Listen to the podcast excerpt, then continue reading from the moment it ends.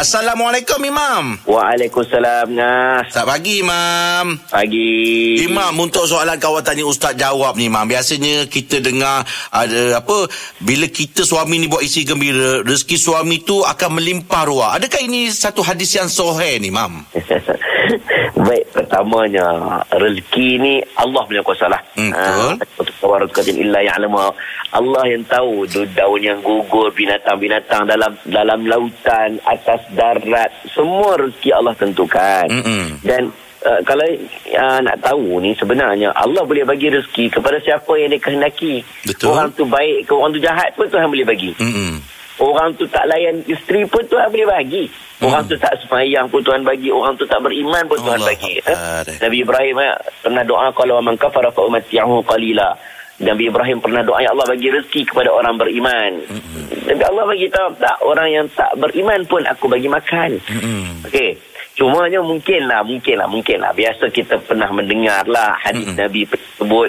Man sarahu ayyub satalahu fi. Siapa yang nak bagi Allah, uh, bagi lapangkan rezeki, luahkan rezeki, fal yasir rahimah.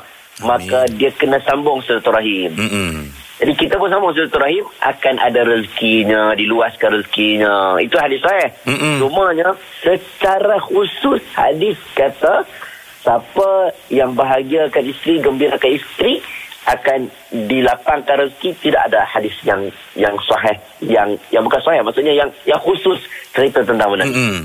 Hadis secara general ada. Siapa buat baik dengan orang, Allah murahkan rezeki. Betul. Uh-huh. Siapa rajin tolong orang, Allah murahkan rezeki. Itu Mm-mm. ada. Mm-mm. Tapi kalau uh, betul-betul khusus cerita siapa murah, gembirakan isteri dapat rezeki begini-begini, begini, uh, itu tidak ada. Uh, cuma kita buat baiklah dengan isteri kita. Yelah Kita tanggungjawab kita lah Mam kan. Ya, uh, Allah akan bagi rezeki dengan macam-macam cara lah. Rezeki ni tak semestinya RM2. Kesihatan Mam kan. Iya, kasih sayang dengan isteri. Kalau Ah, kita gembirakan, dia bagi balik kesihat, kasih sayang kepada kita. Itu pun rezeki. Mm-mm. Anak-anak sihat, anak-anak pandai, rezeki juga Mam ya. Ya, ya, ya, ya. Allah Akbar. Terima kasih Mam atas, atas uh, penyerahan pagi ni. Eh, penyerahan pula. Penjelasan. penyerahan.